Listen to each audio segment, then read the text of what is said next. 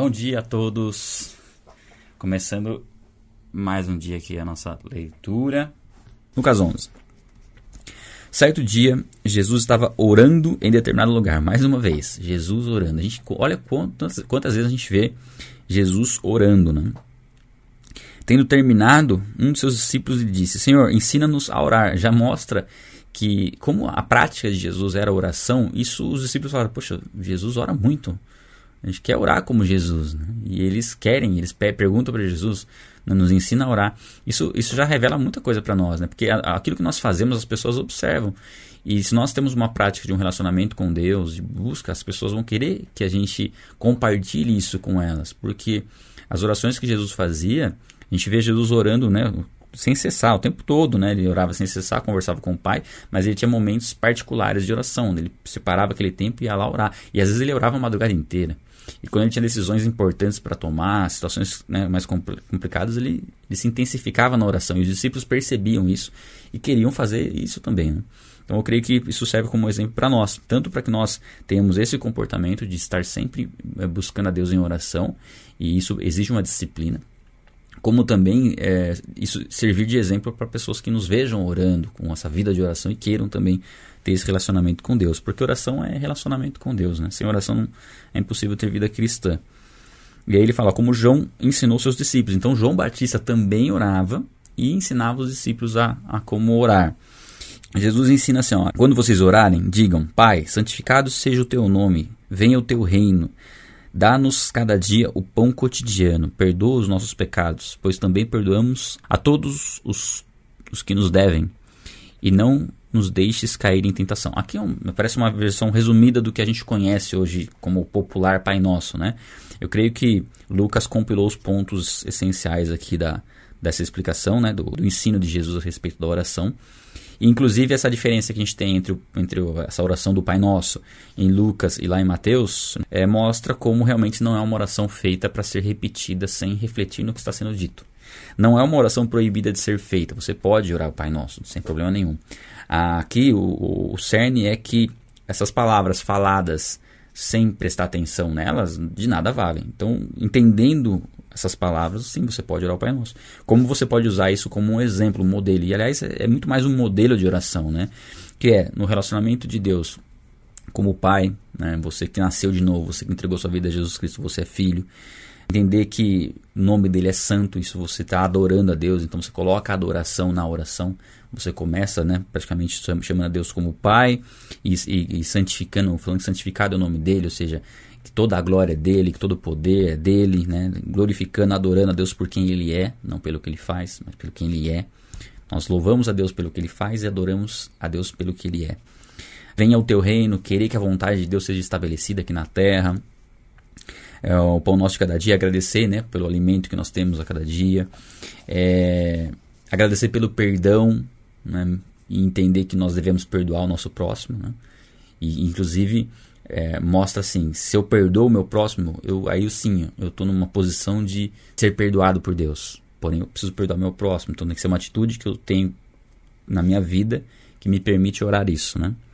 Não deixar que a tentação, né? Livrais do mal não está aqui, mas está junto, né?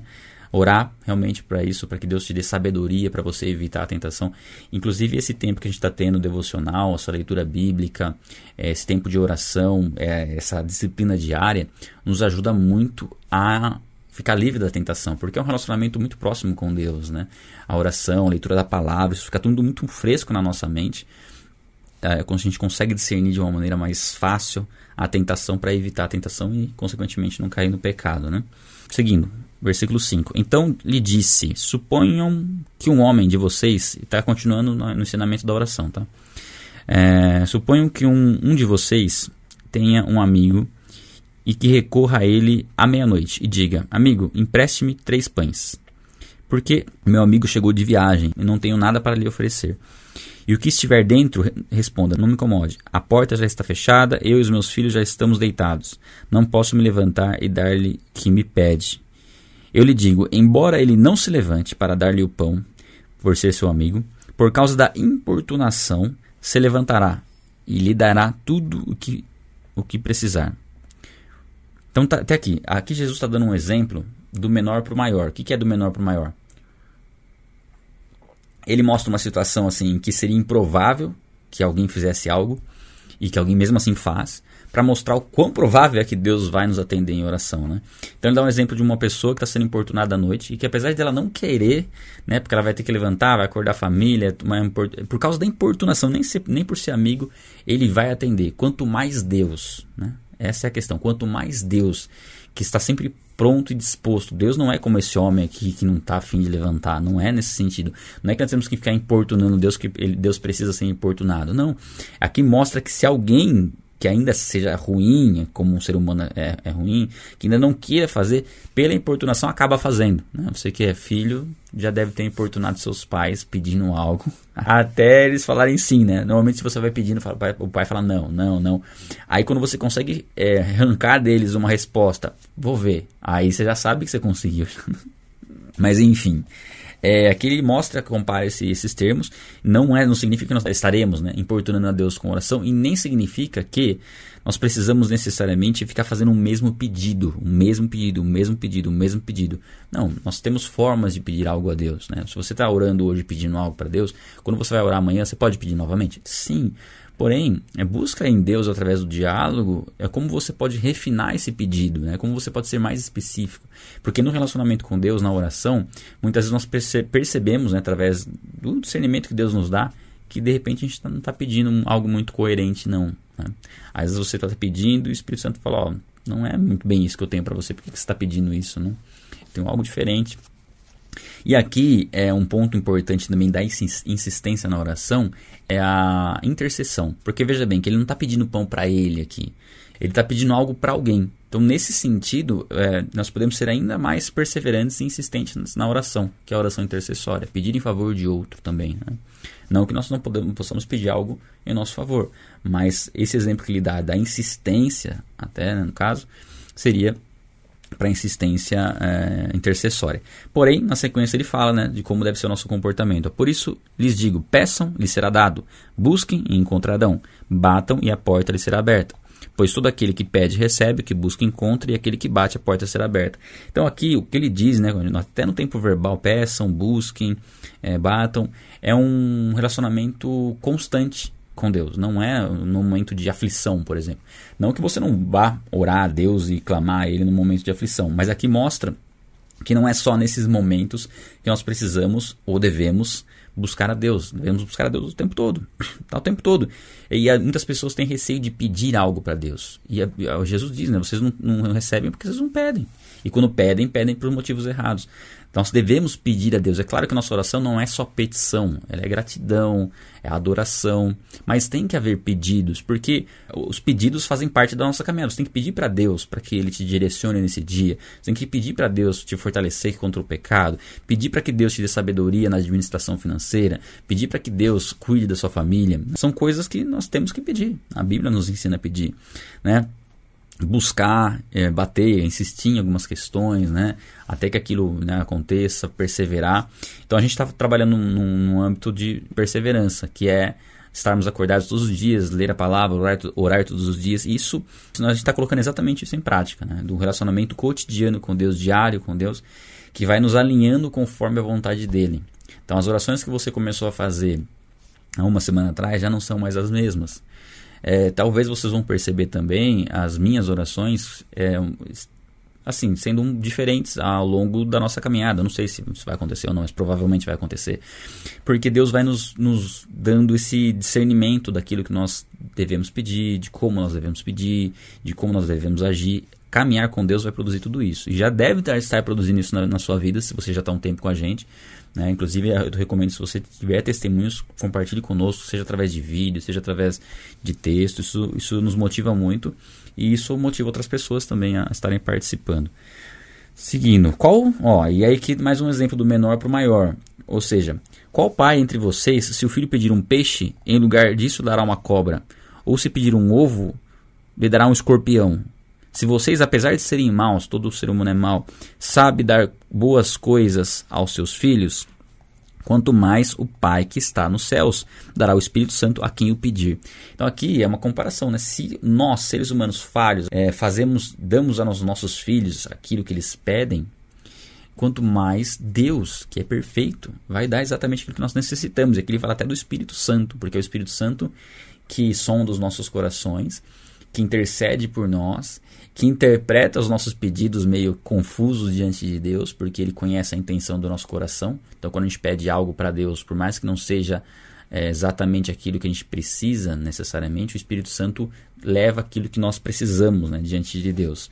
A gente tem um vídeo no canal, é um dos vídeos mais conhecidos do canal, Como Deus Responde a Nossa Oração. A gente fala bastante sobre isso. No 14, Jesus estava expulsando um demônio que era mudo. Quando o demônio saiu, o mudo falou. Aqui não sei se o demônio era mudo ou a pessoa era muda. Na verdade, já creio que o demônio era mudo. Ele fala que o demônio era mudo, pelo menos nessa versão aqui, né? De qualquer forma, a pessoa era muda também, por conta do demônio. Ah, e a multidão ficou admirada.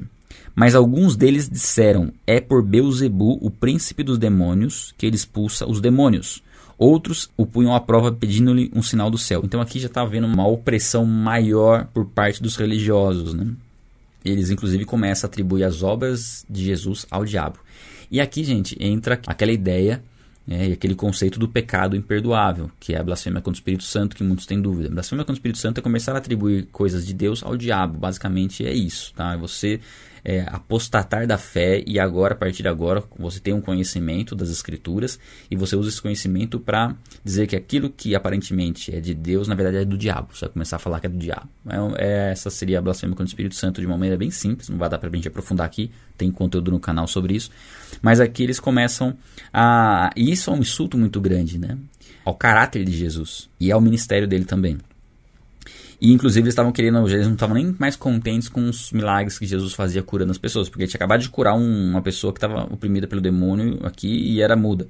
Já queriam sinais do céu, né? Coisas mais fantásticas, vamos dizer assim, né? Então, se não estavam acreditando naquilo, no simples que Jesus estava fazendo, não iam acreditar se houvessem outras, outros sinais. Jesus, conhecendo seus pensamentos, disse-lhes: Todo reino dividido contra si mesmo será arruinado, e uma casa dividida contra si mesma cairá. Se Satanás está dividido contra si mesmo, como o seu reino pode subsistir? Digo isso porque vocês estão dizendo que expulso os demônios por Beelzebul. Se eu expulso os demônios por Beelzebul, por quem os expulsam os filhos de vocês? Por isso, eles mesmos estarão como juízes sobre vocês. Mas se é pelo dedo de Deus que eu expulso os demônios, então chegou a vocês o reino de Deus. Então aqui Jesus está falando que não há como Satanás prosperar né, no plano dele de, de oprimir o homem, de destruir o homem, se ele estiver dividido no seu reino. E aqui já mostra que Satanás tem um reino, que ele reina sobre os demônios, mostra que ele tem um poder, né, mostra que ele tem uma ação, mostra que existe uma organização né, entre os demônios para oprimir, para praticar o mal. Né? Isso aqui fica, fica implícito nas palavras de Jesus. E aí, ele diz o seguinte, né? Na sequência aqui, ó. Quando um homem forte, bem armado, guarda sua casa, seus bens estão seguros. Mas quando alguém mais forte o ataca e o vence, tira-lhe a armadura e o que confiava e divide os seus despojos. Aqui está falando, né, a associação a gente vê no, no, contexto que é sobre Satanás. Ele, ele coloca Satanás como um homem forte, né? Ele coloca, ele dá um exemplo, isso aqui é uma, meio que uma parábola, né? Uma mini parábola. Satanás não é um homem, não é um ser humano, é um ser espiritual, mas ele é forte e ele tem guarda a sua casa, né? Guarda aquilo que é está sob o domínio dele. Mas quando alguém mais forte o ataque e o vence, nesse alguém mais forte é o próprio Jesus. Inclusive, a força de Deus comparada à força do diabo, assim, não tem comparação, gente. Não, não dá para comparar a força de Deus com a força do diabo. Tem uma, uma imagem que às vezes roda na internet, assim, que às vezes alguns posts o pessoal coloca, que é Jesus tirando um braço de ferro aí com, com o diabo. Como se houvesse algum tipo de é, de combate de força, de comparação de força. Não existe comparação de força de Deus com o diabo. A força do diabo comparada a Deus não é absolutamente nenhuma. Comparado ao homem, aí sim, ele é muito maior do que a força do homem. Né? O diabo é um ser espiritual poderoso, mas comparado a Deus, nada, né? Então por isso que nós podemos descansar nesse sentido. Nós estamos do lado daquele que é o Criador do universo e pode todas as coisas, né? onipotente. Aquele que não está comigo é contra mim, e aquele que comigo não ajunta, espalha. Então aqui Jesus também está falando nesse versículo simples, aqui está grifei ele, né, no versículo 3, 23, é, de que você é, ficar em cima do muro, você já escolheu pelo caminho do mal. Tem até uma piada, uma historinha que contam, né, dos anjos de um lado do muro e os demônios do outro lado. E os anjos chamando. A pessoa a pessoa está em cima do muro e os anjos ficam chamando essa pessoa para ir para o lado delas. E, e, quando a pessoa olha para o lado dos, dos demônios, ninguém fala nada. Ninguém está chamando ela. E os anjos chamando. Ela está em dúvida se ela vai com os anjos ou, ou com os demônios. Só que ela vira para os demônios e fala assim: viu, é, vocês não estão me chamando? Né? Por que, que vocês não estão me chamando? Eles falam: porque o muro é nosso.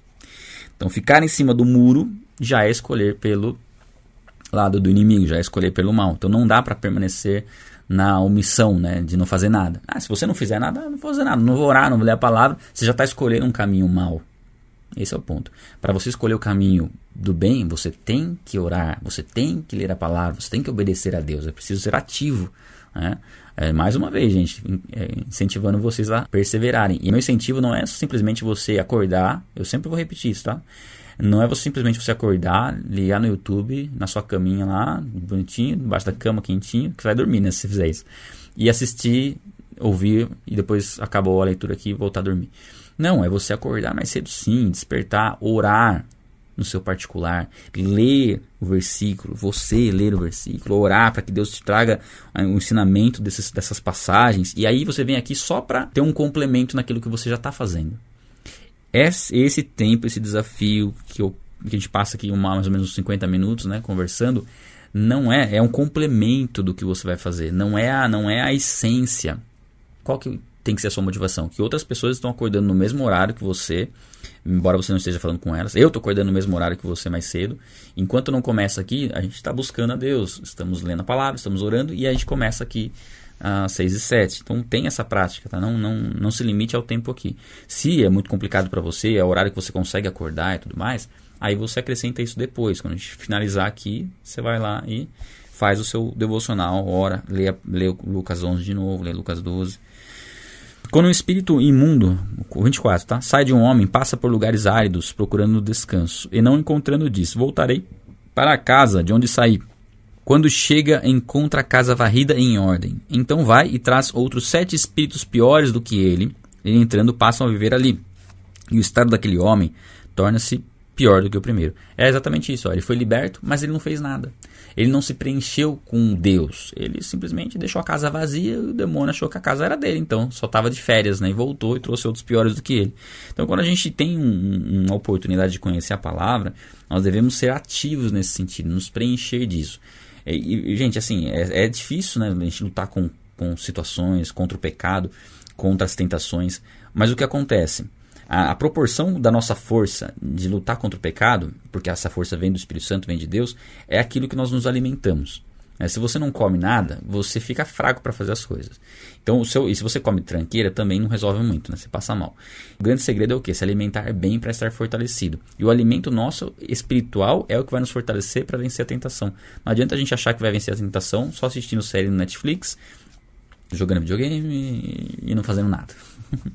né? E olhando lá o TikTok, olhando o Reels né? e ficar só nisso. Esse é um alimento que, na verdade, ele vai ser um alimento contrário à força que nós precisamos para vencer a tentação. Né? Então, tem que, temos que usar de sabedoria nesse sentido, tá? Uh, quanto mais você busca Deus, maior é a sede de buscá-lo. Quanto mais você conhece a Deus, maior é a vontade de conhecê-lo. Isso é, um, é natural.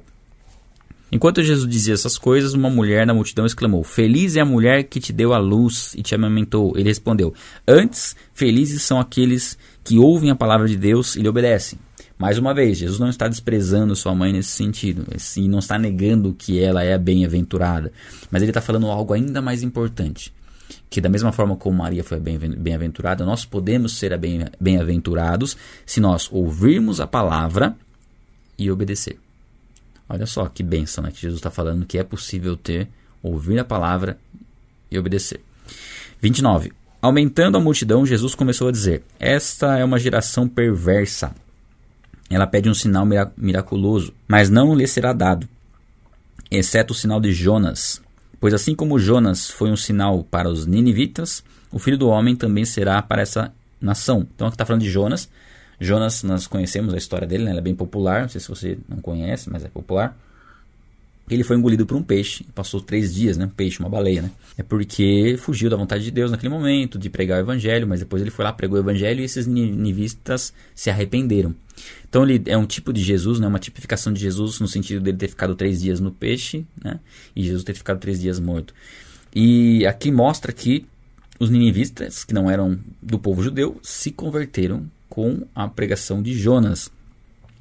Ah, e aqui, ó, a rainha do sul, no, no 31, a rainha do sul se levantará no juízo com os homens dessa geração e os condenará, pois ela veio dos confins da terra para ouvir a sabedoria de Salomão, e agora está aqui quem é maior do que Salomão.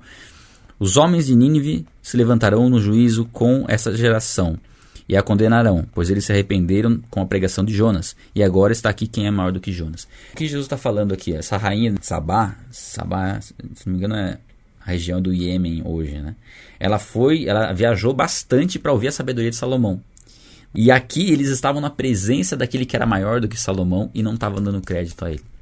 É o fato do homem não valorizar aquilo que está disponível para ele, querer coisas assim, coisas que não estão acessíveis e que não são tão importantes quanto aquilo que está acessível, sabe? Querer sempre aquilo que não é possível no momento e aquilo que é possível, que está acontecendo no momento não ser valorizado. Então eles não estavam valorizando quem era Jesus, que era maior, muito maior do que Jonas e muito maior do que Salomão. E com a sabedoria ainda maior, né? Salomão foi o rei mais sábio, o homem mais sábio que já existiu, mas a sabedoria de Jesus é ainda maior, né? infinitamente maior. E eles estavam desprezando Jesus nesse caso. Então, isso serve para nós também, né? Não desprezar aquilo que Deus tem colocado nas nossas vidas, né? disponível para nós e ficar sempre achando que nós precisamos de alguma outra coisa que não está no nosso alcance no momento, quando na verdade não, nós temos tudo o que nós necessitamos ao nosso alcance. Nós temos a palavra de Deus disponível para nós é, vocês não precisam, nós não precisamos dessa explicação que eu estou passando para vocês. Ela acrescenta muito. Mas a nossa leitura, se você, se você buscar Deus e fazer a sua leitura, só na sua leitura você já vai ter um entendimento, o básico necessário. E isso vai gerar uma sede, um desejo de você se aprofundar mais. Aí sim você vai poder aproveitar as explicações, todo o contexto. E você tem ainda o recurso da oração. De algo que você não compreende, você colocar diante de Deus de oração, para que o Espírito Santo te dê o discernimento. Né? Essa é a beleza da palavra de Deus. Né? Ela foi feita de uma maneira tão perfeita né, por Deus que o mais simples consegue compreender. O, a grande diferença é que se nós não tivermos o Espírito Santo, aí não, não há como compreender, porque essa compreensão vem pelo Espírito. Mas tendo o Espírito Santo habitando em nós, sim, não importa o nosso grau de escolaridade, sabendo ler, nós teremos condições de compreender a palavra. Mesmo que não em todas as suas minúcias, mas no, no, no geral é muito simples, gente. É muito é muito tranquilo, né, o texto, assim, é algo, exemplos práticos, Jesus usa uma linguagem tão prática. Seguindo, ninguém acende uma candeia e a coloca em lugar onde fique escondida ou debaixo de uma vasilha. Ao contrário, coloca num lugar apropriado para os que entram possam ver a luz. Então, você está num quarto, você tem um cômodo. Você não vai pegar a luz desse cômodo e pôr embaixo do, do da cama, né? não, não, vai iluminar nada. Então, a luz tem que estar no lugar apropriado. Ó. Os olhos são a candeia do corpo. Quando seus olhos forem bons, igualmente todo o seu corpo estará cheio de luz. Mas quando seus olhos forem maus, igualmente seu corpo estará cheio de trevas. Portanto, cuidado para que a luz que está em seu interior não sejam trevas. Logo, se todo o seu corpo estiver cheio de luz e nenhuma parte dele estiver em trevas, é, estará completamente iluminado, como quando a luz de uma candeia brilha sobre você. Então, o que a gente pode entender disso aqui? Né? Algumas coisas nós podemos refletir em relação a isso. Ah, uma delas é que é, muitas vezes o problema das coisas está no, na nossa forma de olhar para aquilo, no nosso olhar preconceituoso, no nosso olhar tendencioso e não daquilo em si. Né? Consideramos algo como errado por conta de considerar como errado, mesmo sem ter base nenhuma para achar que aquilo é errado, ou o comportamento que uma pessoa tem, é, enfim, a, até no, no sentido de ver, sei lá, Vamos pegar um exemplo prático, né, para ficar mais fácil. Vou imaginar que uma pessoa está vestindo determinada roupa e essa roupa, aos nossos olhos, né, pode parecer uma roupa indecente. Mas será que é a roupa que está indecente? Ou será que são os nossos olhos que estão fixos naquilo, naquele momento, né? Porque existe todo um contexto, né? Não vou entrar aqui em questões mais detalhadas, porque senão a gente fica num, numa temática e não, não segue na sequência. Mas nós temos que controlar aquilo que nós vemos e, e filtrar a forma como nós é, olhamos para as coisas. Né? O, o, nosso olhar, a forma como nós encaramos as coisas, é, conta muito. é, a forma como nós recebemos as informações, a forma como nós muitas vezes julgamos as pessoas sem conhecer o contexto daquilo que a pessoa está vivendo. Nós sabemos que muitas vezes o, o, grande problema está no nosso olhar e não na pessoa em si, né? Enfim, temos que tomar esse cuidado. E aqui ele fala de trevas, de haver trevas em nós, né? Muitas vezes, e a gente vai ver o, o contexto de Jesus condenando os, os, fariseus aqui, os mestres da lei, que é o seguinte: é, nós estarmos alinhados em algumas áreas, né? Buscando né, que a luz de Deus ilumine né, aquelas áreas, mas algumas outras áreas da nossa vida a gente deixa em trevas. Né, a gente não, não resolve aquilo ali, né, a gente mantém aquilo oculto. E, e isso é um grande problema, né, porque não adianta nós exteriormente apresentarmos algo, mas interiormente estarmos em trevas, porque o que conta é o que está no interior. Eu vou até ler na sequência aqui que a gente vai ver que o contexto do que Jesus fala para os fariseus é muito isso, né? Ó, vamos lá. O exemplo que eu ia dar, vai, eu vou dar porque parece que ficou meio vago. Pelo menos na minha cabeça ficou vago. Vamos pensar na praia. Qual o tipo de roupa que você utiliza na praia? Você utiliza poucas roupas porque é um ambiente diferente. Agora, você pode estar num ambiente como uma praia e você ter um olhar mau e você olhar fixo para determinadas partes do corpo? Sim.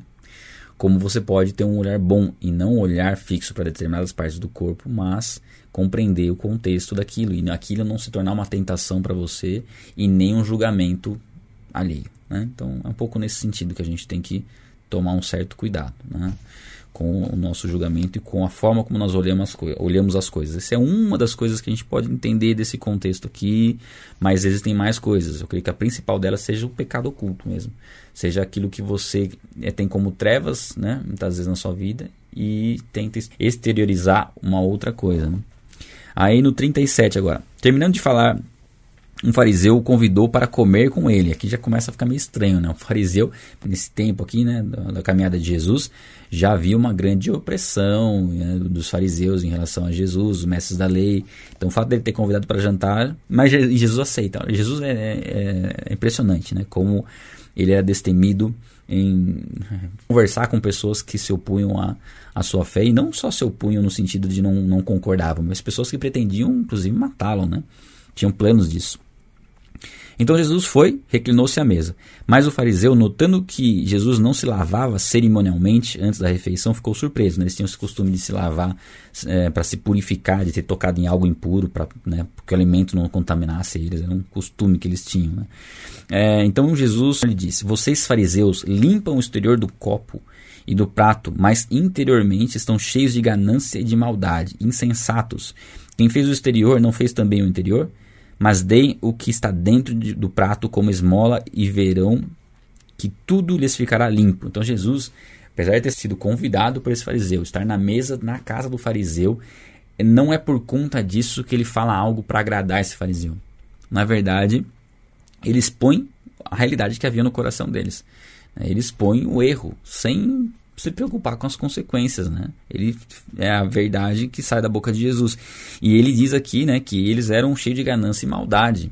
E quem é cheio de ganância e maldade jamais vai reconhecer isso e jamais vai receber bem esse tipo de repreensão, né?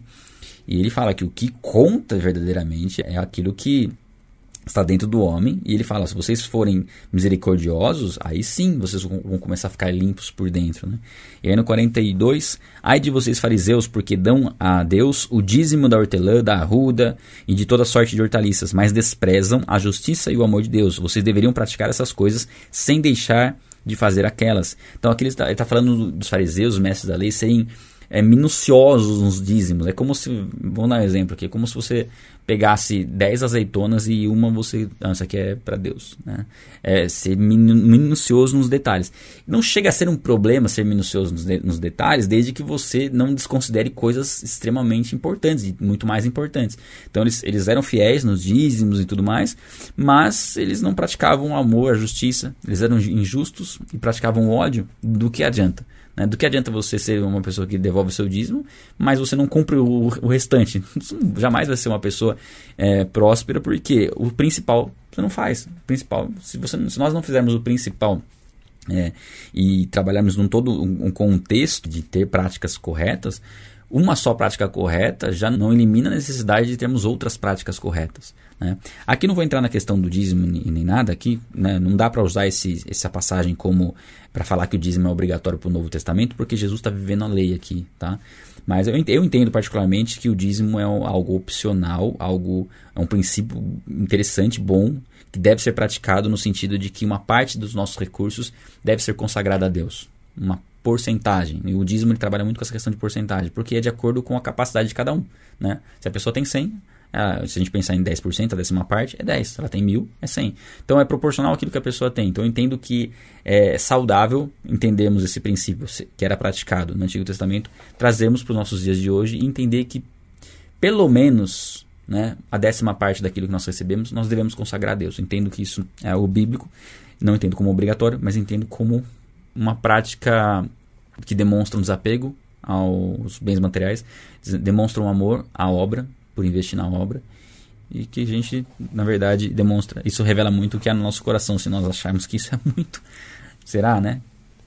Se nosso coração está pegado nas, nas finanças. Creio que esse trabalhar aqui de Deus na parte financeira ele tem que ser completo. Não adianta também você só ser um dizimista, mas não pagar imposto. Ou os recursos que você ganha são fruto de uma fonte ilícita. E aí do que adianta? Ser fiel de um lado, mas aí o seu dinheiro, um dinheiro que não é lícito, um dinheiro que nós podemos dizer que é um dinheiro roubado, vamos dizer assim, se ele vem de uma fonte que não é uma fonte legal. Tem que ter esses cuidados aí, não adianta, nossa vida financeira é, tem que ser bem trabalhada em todos os aspectos, tá? Existe aquilo que nós devemos consagrar a Deus, existe aquilo que nós devemos pagar, usar para pagar nossas dívidas, existe aquilo que nós devemos ofertar, abençoar pessoas, existe aquilo que nós devemos investir, guardar para ter recursos mais para frente. Dá o exemplo da formiga que a Bíblia dá, né? A formiga guarda no, no, no verão para sobreviver ao inverno e também aquilo que nós devemos usar para lazer, porque nós precisamos conciliar todas essas áreas. Muito bem, 43. Ai de vocês, fariseus, porque amam os lugares de honra nas sinagogas e as saudações em público. Ai de vocês, porque são como túmulos que não são vistos, por sobre os quais os homens andam sem saber. Então você vê que a preocupação deles era a reputação, né? o que iriam pensar deles, e não o que eles eram verdadeiramente. Esse é um grande problema. Hoje em dia a gente né, acompanha muito isso. A rede social, as redes sociais, de uma forma geral, elas elas facilitam muito isso, a pessoa ser algo na rede social, mas não ser aquilo que ela vive, né? Muito fácil. Então, a preocupação muitas das pessoas é aquilo que vão pensar dela. Não que a gente não tenha que se preocupar com o nosso testemunho, mas o nosso testemunho tem que ser fruto daquilo que nós somos e não daquilo que nós pretendemos ser. Porque se o nosso testemunho está dependendo daquilo que nós fazemos de conta ser, um dia a casa cai. Né? E aí fica tudo exposto. Aí é pior. Um dos peritos da lei respondeu: Mestre, quando diz essas coisas, insulta a nós também. Por que, que ele foi falar isso, né? Ele falou: ah, você está sendo duro com eles aí, mas isso está insultando a gente também. Né? Tipo, a gente não é assim, não. Aí Jesus manda neles, né? Quanto a vocês, peritos da lei, Disse Jesus: Ai de vocês também, porque sobrecarregam os homens com fardos que dificilmente eles podem carregar, e vocês mesmos não levantam nenhum dedo para ajudá-los. Ou seja, estabelecem regras que precisam ser seguidas para que essas pessoas busquem a Deus, regras inventadas por homens que nem eles estão dispostos e conseguem fazer, e dessa forma colocam um fardo muito pesado nas pessoas e as pessoas acabam achando que para servir a Deus, para estar salvo, precisa fazer um monte de coisa e deixar de fazer um monte de coisa, isso não pode, aquilo não pode. Enfim, são os fardos colocados, né, bem atual, né? A gente vê que isso aqui era um contexto onde Jesus estava inserido ali, mas traz para o contexto de hoje, como não tem quantas religiões não estabelecem um monte de regras que você tem que seguir, toda uma liturgia ali para você poder ter acesso a Deus, para você poder ter a salvação. Se você não fizer aquilo, você não tem a salvação. Isso é regras colocadas por homens, fardos que os homens inventam né, para aliviar suas consciências e ver outras pessoas fazendo a mesma coisa que eles fazem, sendo que isso não tem fundamento bíblico algum. Né? Tomem cuidado com as seitas. A gente tem um vídeo no canal Seitas e Heresias. Assiste lá. Seguindo. É, ai de vocês, porque edificam os túmulos dos profetas, sendo que foram os seus próprios antepassados que os mataram. Assim vocês dão testemunho de que aprovam o que os seus antepassados fizeram. Eles mataram os profetas e vocês lhes edificam os túmulos. Por isso, Deus disse em sua sabedoria: Eu lhes mandarei profetas e apóstolos, dos quais eles matarão alguns e a outros perseguirão. Então, é, é a dificuldade do homem reconhecer é, os profetas enviados por Deus, os homens de Deus, quando esses homens confrontam seus próprios pecados. E essa é uma dificuldade nossa como ser humano. A dificuldade que nós temos de, de receber alguém como alguém de Deus se essa pessoa está confrontando algo que nós vivemos e que está errado, né? Está contra aquilo que é a vontade de Deus. É a dificuldade nossa de receber o confronto. Né? Como é mais fácil considerar, isso aí não sabe o que está falando. É mais fácil desprezar e continuar nas trevas, né? Pelo que esta geração será considerada responsável pelo sangue de todos os profetas derramado desde o princípio do mundo, desde o sangue de Abel até o sangue de Zacarias, que foi morto entre o altar e o santuário. Sim, eu lhes digo que essa geração será considerada responsável por tudo isso, né, visto que eles aprovam aquilo que foi feito, né, pelo, aliás, deixam de reconhecer a Cristo como Messias, como profeta, como aquele que que foi prometido pelos profetas do Antigo Testamento. Então, eles estão desacreditando em tudo que foi profetizado nas Escrituras por não reconhecer a Jesus Cristo. Ai de vocês, peritos da lei, porque se apoderam da chave do conhecimento. Vocês mesmos não entram e impedem os que estão prestes a entrar. Né? Omitir a verdade. Né? É, isso era algo, foi algo muito comum ao longo da história da igreja. Né? Mas hoje nós temos um incentivo muito maior né, de acesso à palavra, ao entendimento de que nós individualmente conseguimos ter um relacionamento com Deus lendo as Escrituras, conhecendo a Deus. Precisamos sim, lógico, um dos outros, precisamos da igreja, mas é, aqui mostra que muitas pessoas é, têm essa prática né, de entender, conhecer a verdade, mas não querer compartilhar essa verdade com outras pessoas, não viver essa verdade e não querer compartilhar essa verdade com outras pessoas. E nosso coração tem que ser um coração disposto a a compartilhar aquilo que é correto, verdadeiro e justo. Quando Jesus saiu dali, os fariseus e os mestres da lei começaram a opor-se fortemente a ele e a interrogá-lo com muitas perguntas, esperando apanhá-lo em algo que dissesse. Então já havia já um, né, depois dessa, né, depois desse confronto, né, que houve aí de Jesus com os fariseus e com os mestres da lei, eles intensificaram ainda os seus planos de entregar Jesus e a ideia era pegar Jesus em alguma fala, alguma coisa que eles pudessem usar para acusar Jesus. Ou seja, eles, no fundo, eles sabiam né, que Jesus havia algo diferente, né, que Jesus. Só que assim, estavam tão cegos porque eles já estavam determinados a considerar Jesus como um herege, já estavam determinados. E não, Jesus podia, podia, fazer o que fosse, que eles já tinham tomado essa decisão. Eles só iriam para o lado de Jesus se Jesus começasse a fazer algo para agradá-los. Né? E essa não era a intenção de Jesus, e essa não deve ser nossa intenção, né? fazer as coisas para agradar as pessoas. Devemos fazer aquilo que agrada a Deus. Né? O mais importante não é o que as pessoas pensam a nosso respeito, mas o que nós somos diante de Deus.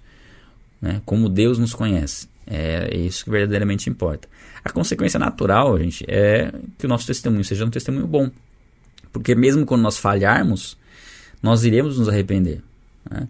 O problema muitas vezes está no julgar, no olhar da pessoa. Eu comentei isso, acho que foi ontem, né? Às vezes a pessoa ela errou durante a caminhada cristã dela.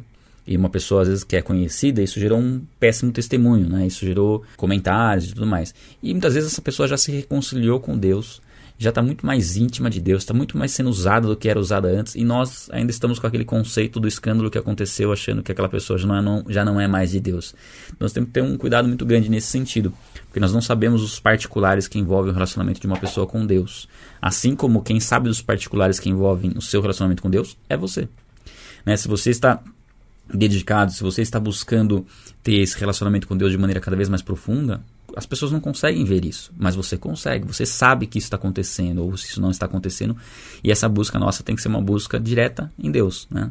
Jesus preparou o caminho para que a gente pudesse conversar com Deus. Se você estiver tendo dificuldade de acompanhar essas leituras, ore, coloque isso diante de Deus, né? busque força em Deus para perseverar. No que nós pudermos ajudar, nós estaremos aqui dispostos a ajudá-los. Lembrando sempre, gente, com, convide mais pessoas para participar, chame alguém para estar junto com você, para você caminhar, traga esse senso de, de, propósito, de compromisso, de levar essa mensagem adiante. Isso vai transformar vidas. Né? A palavra ela transforma vidas e nós temos que estarmos comprometidos. Né? Eu estou comprometido com vocês e creio que o nosso comprometimento maior é com Deus. Né? Você não está aqui por conta do que eu estou fazendo, mas por conta daquilo que Deus fez e tem feito na sua vida. E eu creio que Deus vai te dar todo o discernimento necessário para aquilo que você precisa viver e para as informações que eu estou compartilhando com vocês. É, é, bastante informação, gente, porque é um capítulo todo, falar em 50 minutos é, muito, é muita informação. Eu sei que tem muita informação que vocês receberam, mas por conta disso a gente deixa essas transmissões disponíveis, tá? Estão lá disponíveis gratuitamente para vocês poderem rever quantas vezes quiserem. Obrigado pela participação de todos. E é isso, pessoal. Glória a Deus pela vida de vocês. Tchau, tchau.